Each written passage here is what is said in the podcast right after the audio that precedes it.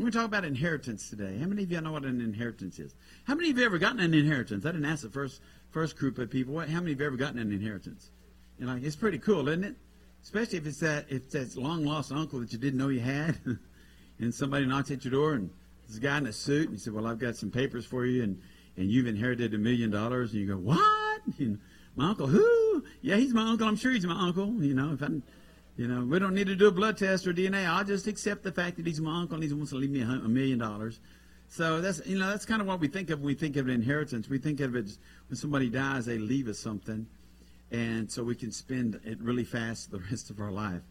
Uh, that's what we usually think of a possession, uh, a property, money, that sort of thing. Uh, so we're going to talk about inheritance this morning.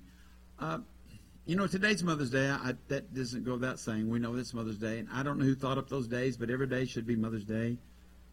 Right? Every day should be Daddy's Day. Every day, but every day should be Father's Day, right? Our Father in heaven. Uh, and so I know Hallmark came up with that little ploy to make a lot of money, you know, or the rose, the, the the people that do flowers made up, you know, so we can. But we want to honor our mothers today, and I'm going to ask you a question. Be very honest. How many of you knew beforehand who your mother would be? Okay. Good answer. How many of you know who your daddy would be? Okay, let me ask you another question. Y'all, y'all didn't know that, did you? Y'all, how many of you knew what color you would be before you were born? Nobody? Who, who knew, how many of you knew where you would be born? Nobody, no, no, nobody's answering these questions. Nobody's raising their hand. How many, how many of you knew the, the, the time frame when you would be born? What period, of, what century you'd be born? Nobody knew that either, right? Because we had no say so in that. Say, I had no say so. You didn't know if your parents were going to be good parents or bad parents. And you know, I know this day evokes a lot of, of, of feelings. I'm not I'm not ignorant to that. I know a lot of people today is a sad day. Mom's passed on, or the mom wasn't a good mom, whatever the case. Or, mom was a great mom and still, eh, but you miss your, your mom. And so that evokes that, that memory. Sometimes maybe your mother was, you, you just, these feelings come up. They can be happy, sad, sorrowful. All of these feelings come up. Some people don't. They don't go to church on Sunday on Mother's Day because that's. It just reminds them of sadness, you know. And so we have all these feelings, but we didn't know who our parents would be. We didn't know where we'd be born, how we'd be born, what color we would be born. And so when I'm reading the paper and I see these things happening in Georgia and, and all over the country, and I, I see uh, uh the, the horrors of racism, and I, I look and I go, when did these people not get a brain?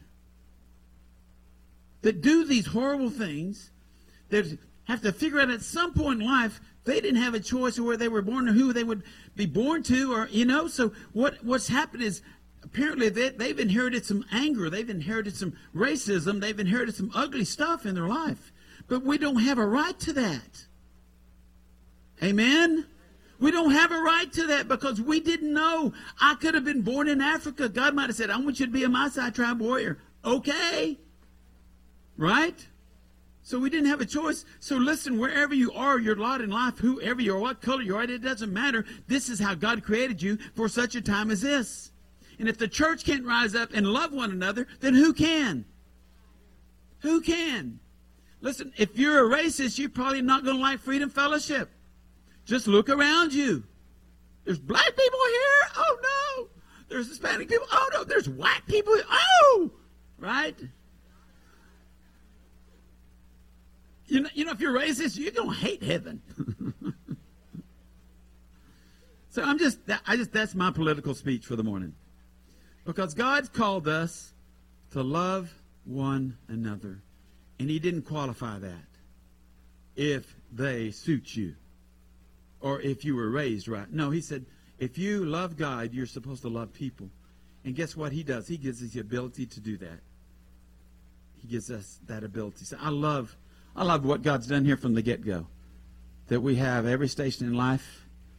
Hugged a couple of guys this morning, man. They were just, eh, you know, they just here, and one of them, man, he just, I know he's already had a few beers this morning. And he came to church and sat right there. And he came up, give me a big old hug. Said, I've been praying for you, Pastor. He's probably been praying for me when some people that are sober haven't prayed. And I accept that because he loves me and he loves God. Is he having troubles? You bet he is. But if we can't reach out and hug these people and love on these people, guys, quit calling yourself a Christian. Just take the, name, the label off. If you can't love people, stop saying you're a believer in Jesus because that's who he is. He went to the highways and the byways. He loved the unlovely. And he's called us to do the very same thing and to, and to stand for what is right in this world and in this country. Stand up for the right. So that's a continued political speech. Not really. That's just about love. That's just about love. So I want to talk about our inheritance this morning. If you have your Bibles, turn to Psalm chapter 16. I want to read from the Passion Translation. I know some people aren't crazy about the Passion Translation. I'm crazy about it. I'm passionate about it. And I know it's not exactly you when you look at it, you go, well, that doesn't match the New King James or that. But listen, they they translated from the Septuagint and they went to the Greek that translated from the Hebrew. So listen, it, it all works out. So just check me, just believe me and trust me, or if you don't, go and study it because it all works out and it all says the same thing. Okay? Because God, He's not gonna He's not gonna contradict Himself in His Word, even with translations.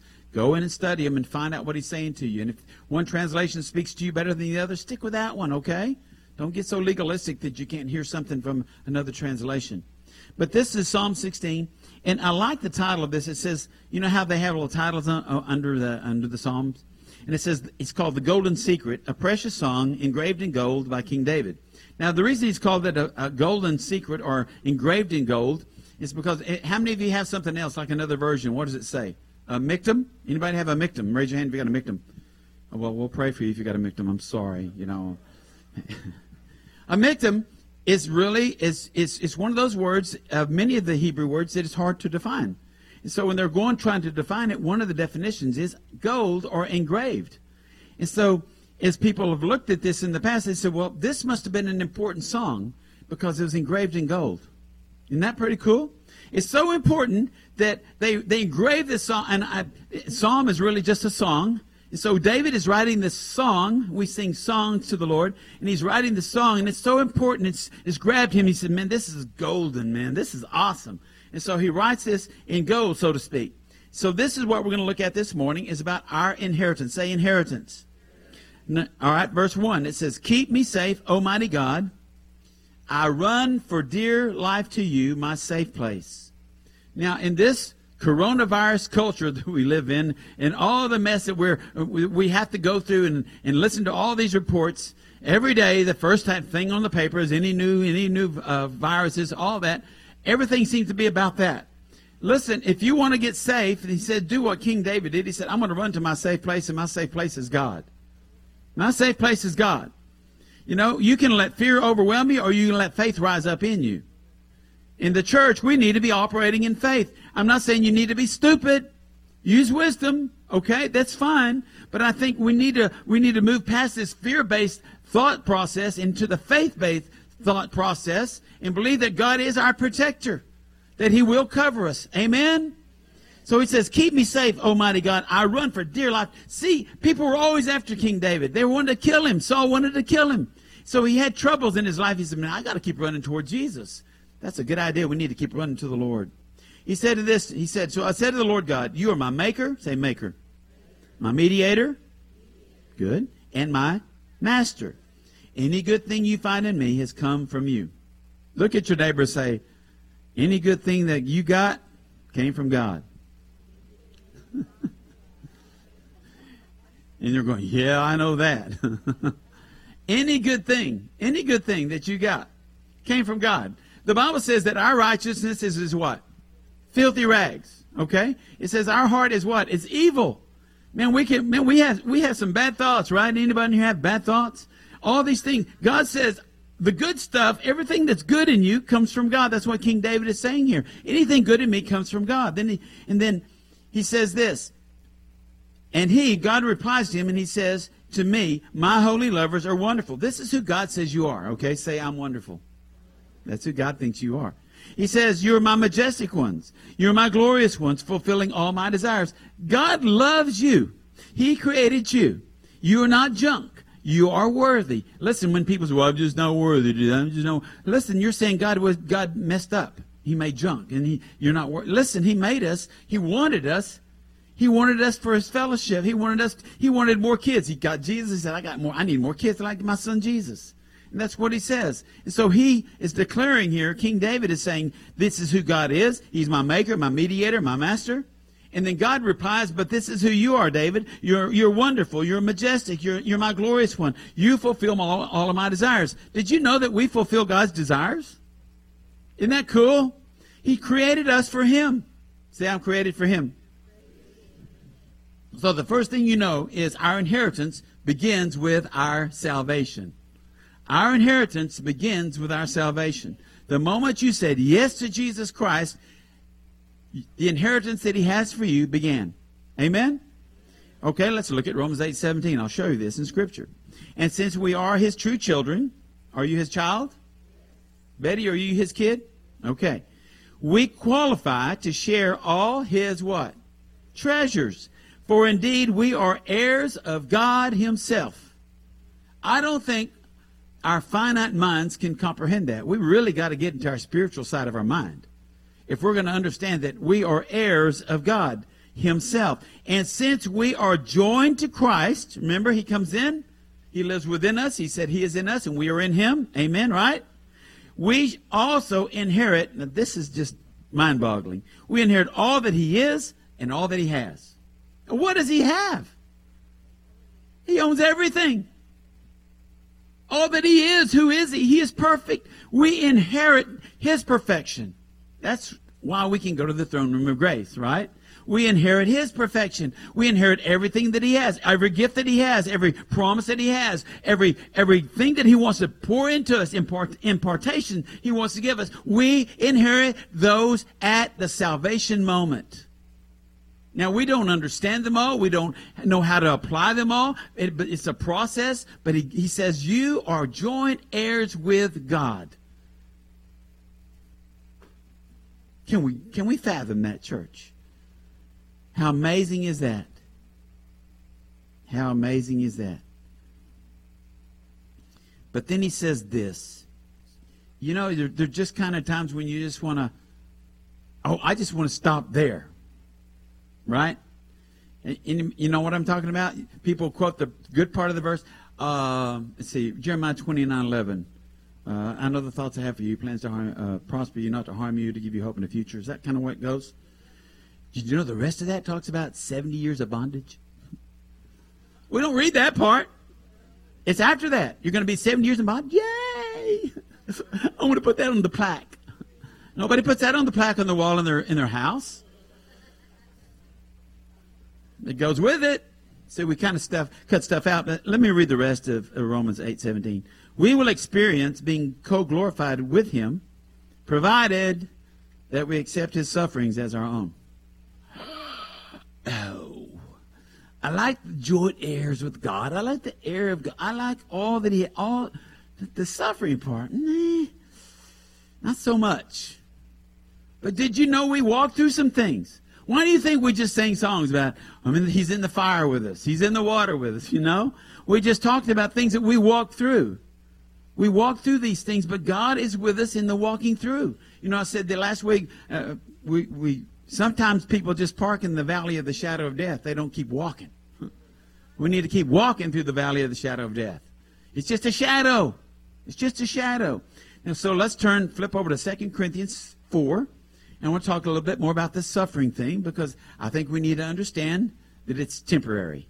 Okay? It's temporary. So no wonder we don't give up. This is Paul speaking. For even though our outer person gradually wears out, uh, our inner being is being renewed every single day. Let's just stop right there. If you're over 50, you understand that verse better than if you were under 50.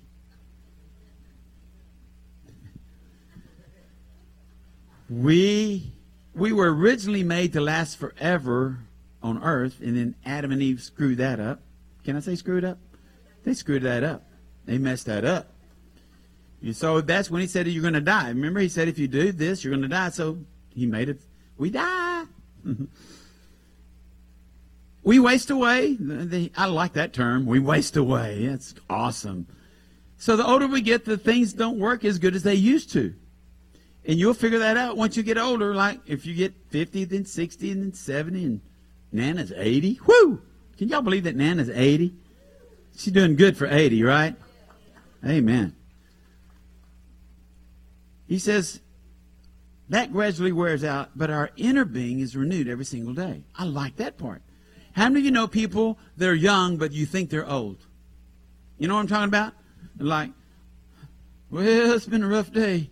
Man, I've had a tough day. I don't know if I can make it back tomorrow to work or not. How old are you, sir? I'm 28. You know, you know, their mind, their mind is old.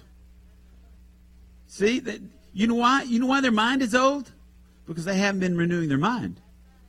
They haven't been in the Word. I promise you, if you're transformed by the renewing of your mind, you're not going to have those old man thoughts. So how, do, how many of you know people that are actually old, but man, you think they're younger? I mean, people are like, yeah. I've told people when I used to walk through the jail and I'd talk to people and they say, how old are you? Not telling my age. They say, you can't be, you got to be younger than that. And I'm not saying because I look younger. It's just God's got to put something in my step, you know?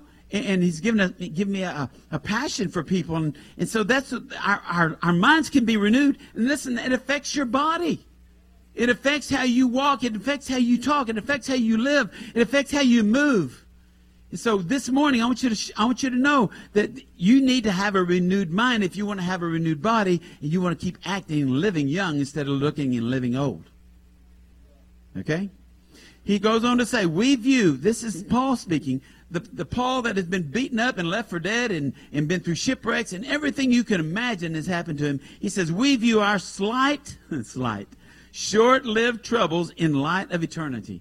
He said, I see things in a different way. See, we have a different perspective as Christians. We see things from a heavenly perspective. He says, we're seated in heavenlies, so we should have a different perspective of our life and the life of, of people around us. He says, We see our difficulties as a substance that produces for us an eternal, weighty glory far beyond all comparison. He goes on to say, Because we don't focus our attention on what is seen, but on what is unseen. He said, We walk by faith and not by sight. Some of you wouldn't get out of bed if you didn't have faith because the things around you don't look so good, but you get up anyway because you go, God is waking me up and God's got something for me to do today and I'm going to walk today by faith. I'm not going to walk and look at my circumstances. They're temporary. They're just slight. They don't have anything to do with eternity because my destiny's already been laid out for me. I have heaven waiting for me. I have heaven waiting for me. What is seen is temporary. Coronavirus is temporary. Your hardships, maybe that you're going through today, are temporary. Your bank account is temporary. Your health is temporary. All these things, God can renew and restore everything that the enemy's tried to steal. Right? Y'all believe that? We walk by faith and not by sight. Faith is a huge, very huge part of our inheritance. God says, I give you everything I've got. Guess what his son had? He had perfect faith. So we have faith.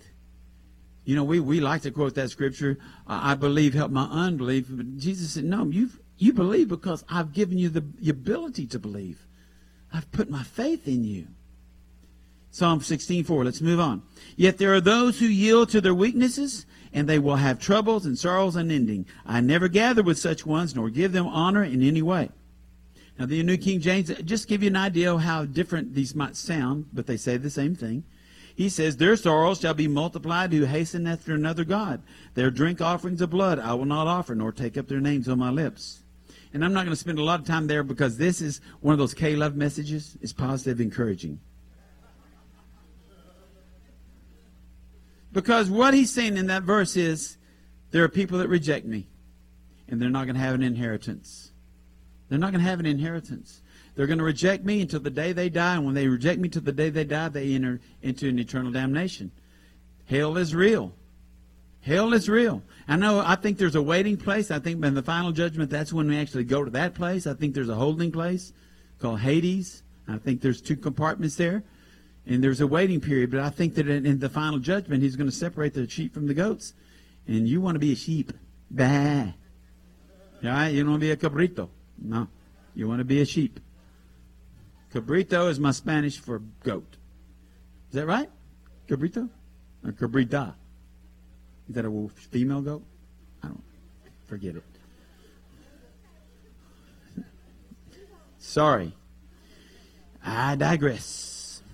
I got more time this service. I'm so happy. Man, it was 10 o'clock before we got ready for me to preach, and I'm looking at them. We're 10:30. I'm preaching at 10 to 10. I was like a race, like a motorboat. I said, "Man, honey, my preaching too fast." She said, "Yeah, but it's good." so I will slow down. Suffice it to say, verse four: those people don't have the inheritance. They've rejected God. Verse 5. Lord, you got to get this highlighted. I have chosen you. Say, I have chosen you. This is King David saying, Lord, I have chosen you alone as my inheritance. Your inheritance is a choice. It's a choice. You can either receive it, or reject it. He said, I have chosen you alone as my inheritance. You are my prize my pleasure, my portion. I leave my destiny and its timing in your hands. David said, I give this to you. Here's my life. Here's my life. Take it. Your pleasant path leads me to pleasant places. I'm overwhelmed by the privileges that come with following you, for you have given me the best. Did I ever tell you point one? I didn't. Did I tell you? Did she put it up there? Okay. Point two is our inheritance and its benefits. I don't think I said it, so thank you. See, people get on live stream and think, well, what was point one or two or three? Sometimes I just skip right over them. Our inheritance, say our inheritance has benefits. Okay. And these two verses alone, it is fully packed. I want to tell you, and I want to unpack it real quick for you. First of all, it says that God is our prize. Our prize. Anybody ever won a prize? Cracker Jacks, maybe? Nobody? How many like when you were a kid? You, it was a it was a horrible. Get in trouble. It, wasn't very much. It was like a, a ten cent prize in the bottom of the Cracker Jacks. And some people, I didn't really care for Cracker Jacks back then. I just wanted that prize. You know, it's digging down and you'd reach down to the side of the box. You had wax paper on the back then. You'd reach down there and you try to find that little prize. And you thought, wow, I got a prize. It might be a little comic strip or something It wouldn't be much, but it was a prize. How many of you won a big prize before? Anybody, anybody won a big prize? I'll, I'll tell you about our prize. And oh, we got people all around. See, Mary Lou had registered way back in 1984 at an M System food store down here on Avenue B. And uh, I got a call one day. I was at work, and this guy calls me and says, "This is so and so from KIXY, and is this Harold Watkins?" Uh, yeah. And like, I'm thinking, who's playing the trick? People used to do play tricks. We used to do that. We used to call and tell people they'd won something. Anybody ever done that besides me? Okay, fess up. Yeah, I mean, it's kind of fun, isn't it? You know. And I thought, oh, somebody's playing a trick on me. I said, uh, yes, you've won uh, a round trip tickets, airfare, hotel to the 1984 uh, the Olympics in Los Angeles, California. And I'm going, what? Because I didn't register. Mary Lou did.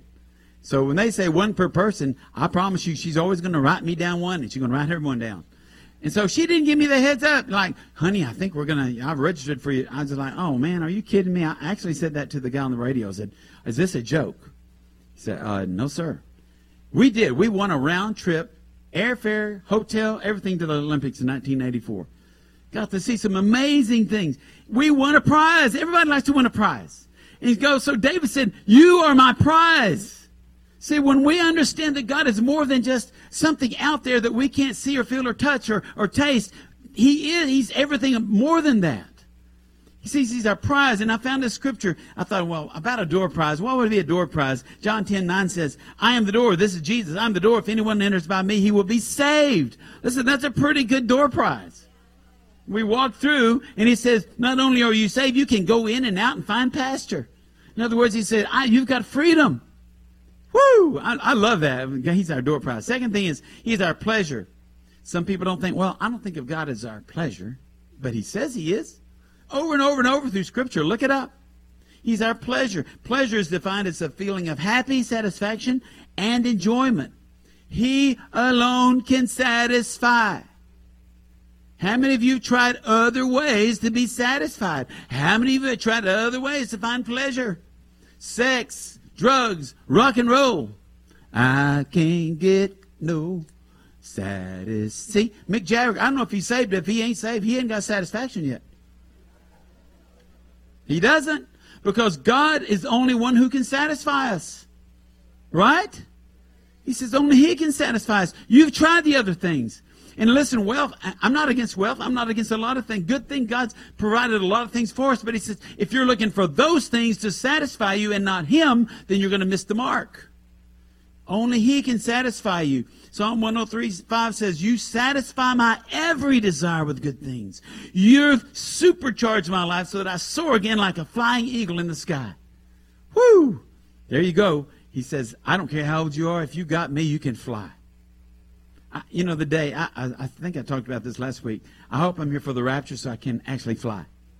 You know, I'm not dust. I'm just, I'm going to go up. I, I don't know if I'll go up like Superman or beam me up, you know, or Scotty. I, I, don't know how it's going to be, but I just, whoo, it's going to go up. I want, Lord, that's just one of my desires is the rapture. I don't want to have to die and be put in a box. I won't be in a box. A urn? Oh. okay. Stay there.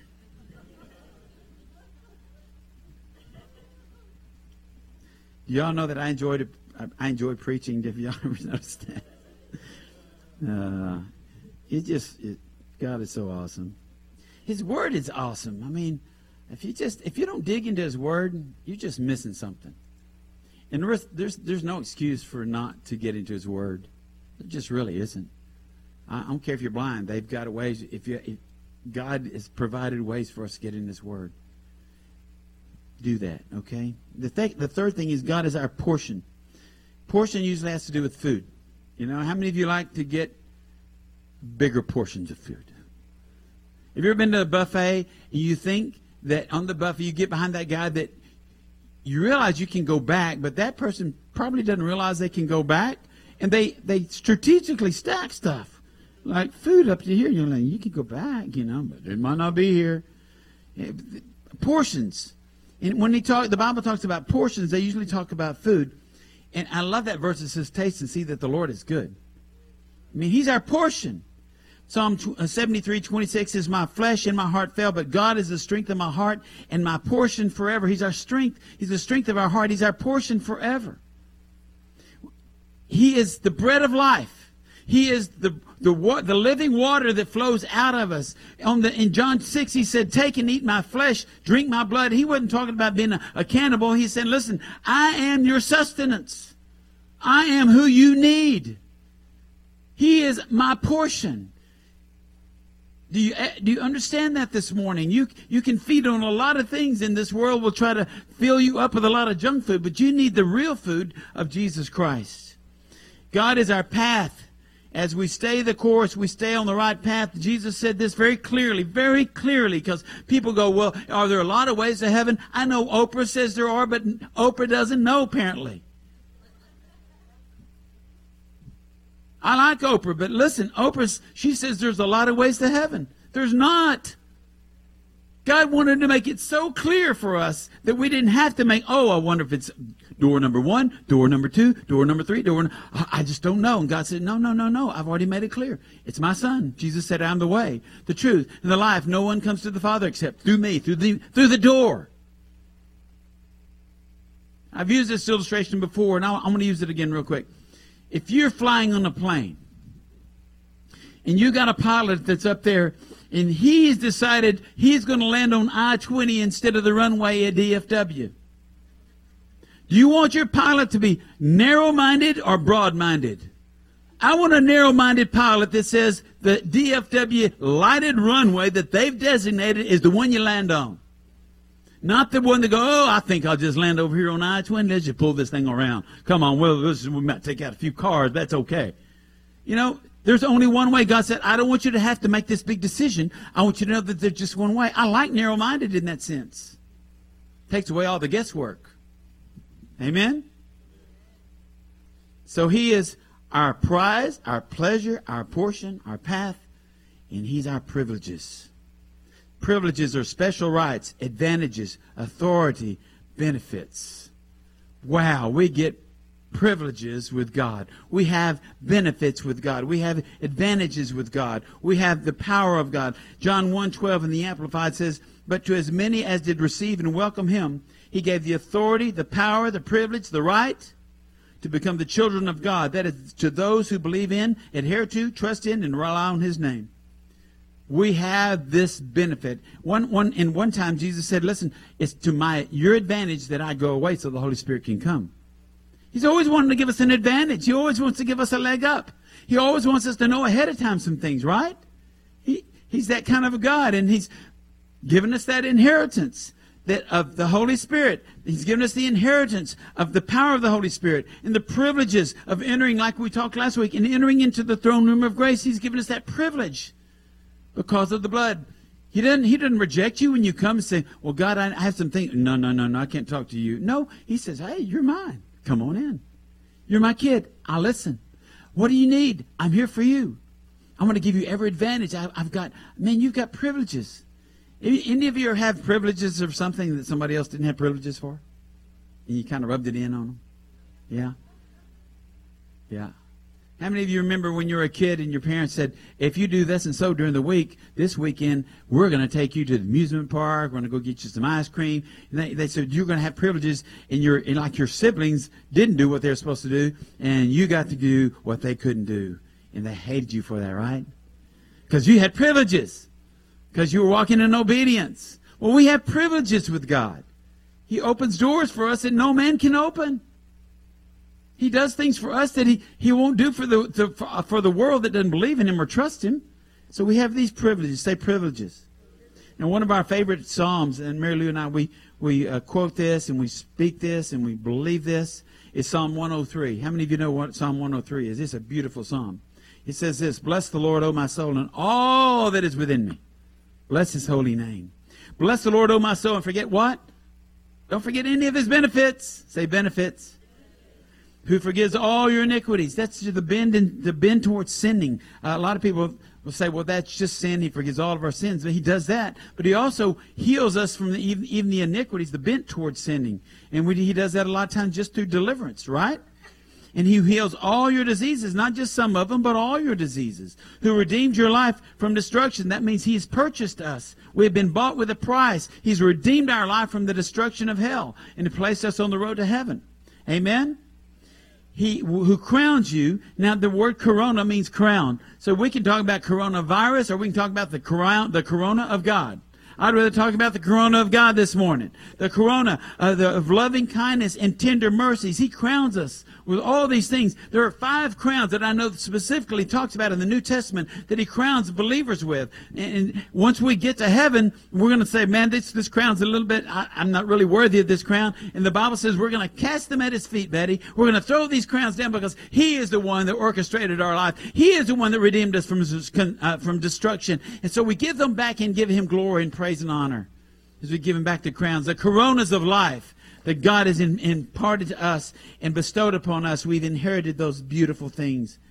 He says also, who satisfies your mouth with good things. There's that word satisfies again. So that your youth is renewed like the eagles. He's called us to soar like eagles not, not to stumble around like a bunch of turkeys. Right? Anybody ever see a turkey try to fly? It's pretty hilarious. I don't want to be a turkey. I want to be a, I want to be an eagle. I want to soar above all this mess. The, the, so the verse 7, we're going to move on. The way you counsel, this is David continuing to speak to the Lord. The way you counsel and correct me makes me praise you more.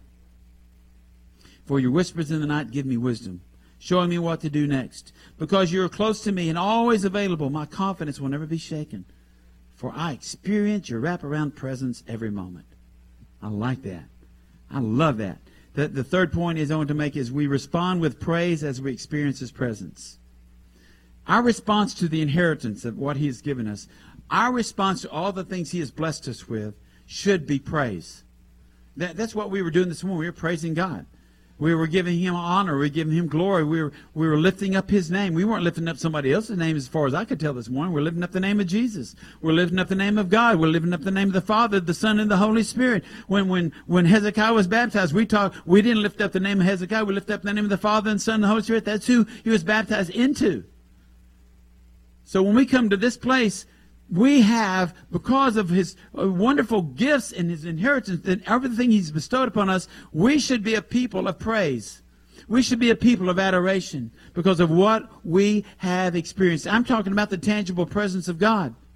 I'm not talking about a, a, something out there that we can't see, feel, or touch. God is a see, feel, and touching kind of God. I mean, I don't know about you. In the first service, I was just overwhelmed, and the Lord just, man, it was like, wow, thank you, Lord. I thank you for your presence. How many of you know that you can feel His presence? I don't care what you call it, if you call it goosebumps or tingly feeling, or just, you might just start weeping. You might start laughing. You might just feel the warmth. You might feel like electricity. But God wants you to know that He's real and that He is tangible, that He reaches out and He touches His children. We respond with praise during through that experience of His presence. I like this that He says, He also says, uh, He was thankful even through correction. A lot of times we're not thankful for correction. We don't praise God when we He gets onto us and straightens straightens us out, do we? But we should because He is helping us redirect our steps in getting us back onto the right path. We've been talking about staying the course. Some of you, God's lovingly disciplined you. He said, listen, stop going there. Quit hanging out with them. Get away from that person. Quit doing this. Quit doing that. Start doing this and start doing that. Because he's concerned about our staying on the path. He's, he's concerned about our safety. He's concerned about our destiny being everything that God's called us to be. Verse 9. My heart and soul explode with joy, full of glory. Even my body will rest confident and secure. I listened to a great, uh, somebody sent me a video of Francis Chan's about the corona thing, and he's talking about what a great time God's provided for us to sit down and rest and wait. Because we're on a treadmill. Most Christians are on a treadmill. And he's he's speaking from the perspective of Hong Kong. We have friends in Hong Kong that she just called me the other day that used to, that have visited at our church, Kenneth and, and Eileen. And he said in Kong, in Hong, Hong Kong, in Hong Kong, in Hong Kong, they raise their children just from babies to get them into the best schools, to get them the most education they can. It's like it's like cramming everything into these little bitty kids so they can be so much smarter than the other kids. And he showed pictures of it was a little child on the, on the treadmill. Then it showed their progression of their age all the way up to college and how they were taught to go faster and faster and faster so they could beat everybody else. And that's the treadmill of life that most many people get on. And we don't have time to slow down. We don't have time to rest. And God says, listen, if you want to hear from me, sometimes you just got to sit down and be quiet, be still, be still, and know that I am God. And, and, during this time, maybe you think, well, this I don't like this isolation or all, whatever you want to call it. Take a time, take the time and the opportunity to get alone with God. Jesus did it. He isolated himself from everybody. He said, "I got to get up in the mountain. You guys are wearing me out. I got to get up on the mountain. These people are just crowded into. I'm there, and they're not giving. I can't even to breathe." He gets up on the mountain. He gets with his Father. Then he comes back down empowered. We need to get alone with God, church. For you will not abandon me to the realm of death, nor will you allow your Holy One to experience corruption.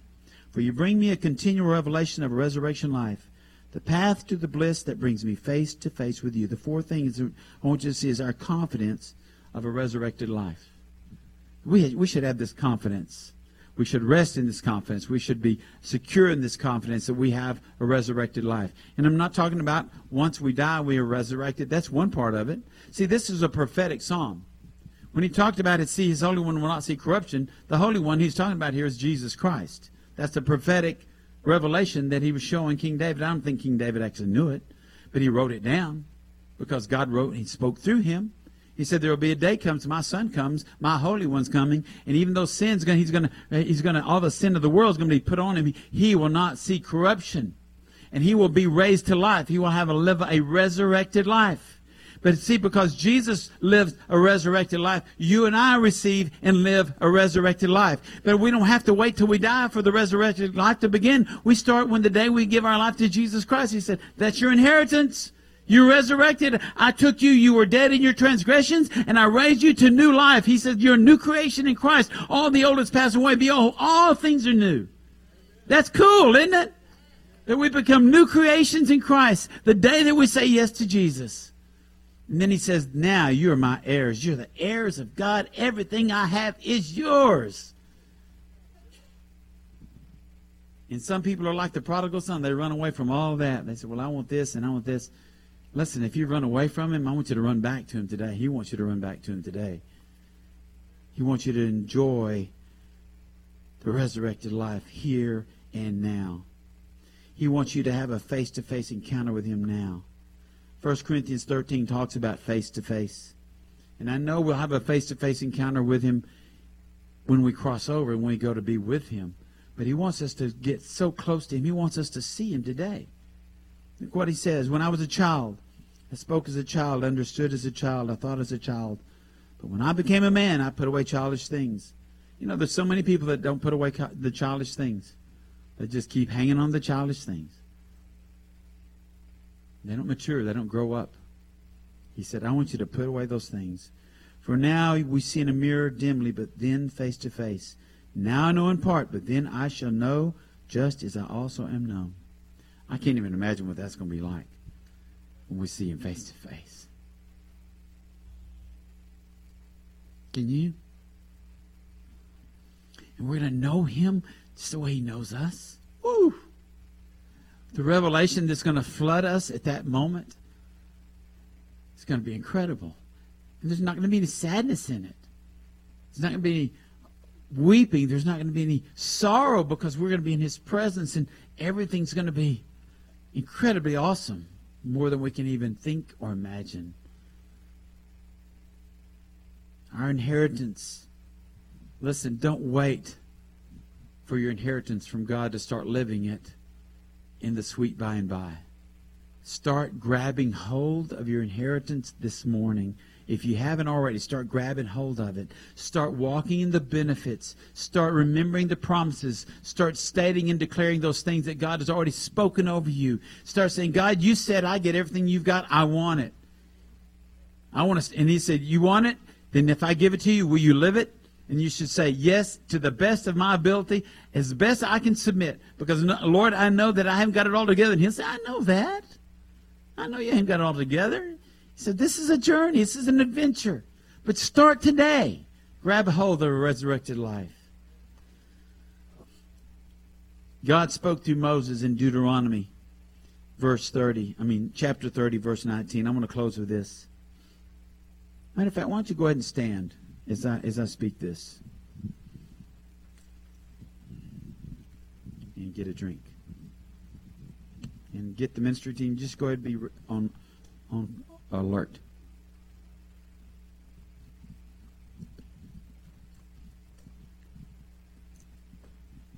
Moses, as God directed him, said this I call heaven and earth as witness today against you, that I have set before you life and death, blessing and cursing. To me, that speaks of inheritance. Blessing speaks of inheritance. He says, I call, I'm going to set this before you. And this is what I'm doing this morning. These scriptures that I've read, all the, the, the message that you've heard this morning, I have set before you blessings. I've set before you the inheritance. Not all of it, because there's so much more to it, but I set before you the inheritance that God has given to his children. Would you all agree that I've given you that? Say yes. Okay, if you heard it. If you didn't hear it, just be quiet. But I set before you, now also set before you the cursing side. Remember, if you reject him, you reject his inheritance, right? So I've, I've done that this morning. Then this is what he says. Therefore, choose life. Say life. That both you, and guess what we just sang about the blessing? That you and your descendants may L I V E live. See, he just set the table and said, Here it is. What are you going to choose? You actually have the right and the authority to choose your inheritance today. You can choose Christ or you can reject Christ. I don't know everybody here this morning. This is a good good group. I mean, this is so so good to see so many people here. I don't know everybody. I don't know your situations. I don't know. Some of you may have never given your life to Christ. And I've set this before you today. The Holy Spirit set it before you today. You have a choice. You can choose Jesus or you can reject Jesus. It's your choice. How you how you want to live your life out and your inheritance. He's going to lay that. He's laid that out before you this morning. So the first invitation is choose life. Choose Jesus Christ. Choose the inheritance that He has for you. Don't reject Him. Don't reject Him. He loves you. He sent His Son to die for you. And He says, I've got an open invitation to you if you'll just come and trust me and believe me. That's all He's asking you to do today. He's not asking you to be perfect. He's just asking you to surrender. Would you choose life today? Some of you here this morning. You've given your life to Jesus Christ, but there's something about this inheritance that really triggered something in you. I've been living beneath my means. I'm on the cruise ship where all the food's free, and I brought peanut butter sandwiches because I didn't know it was already paid for. Because he's, he's already given us everything. And we live on we're living on the crumbs. And God says, No, no, I, I want to prosper you. I want to give you hope and a future. Even if you got to go through some tough stuff, I will be with you through it all. That may be that invitation may be for you that I, I just need to recommit my life and say, God, I want I want to live in the inheritance. I want to live I want to live like a, a king's son, a king's daughter. That's that's who we are. Right? That's right. That's who we are. So that invitation is for you. The other invitation for you is if you have a need of any kind, for, for a need for healing, He heals all our diseases. But He says this is how we do it. We touch, we lay hands on, we pray for, we anoint. We just be obedient to the Word of God and trust God to do what He only, uh, what only He can do.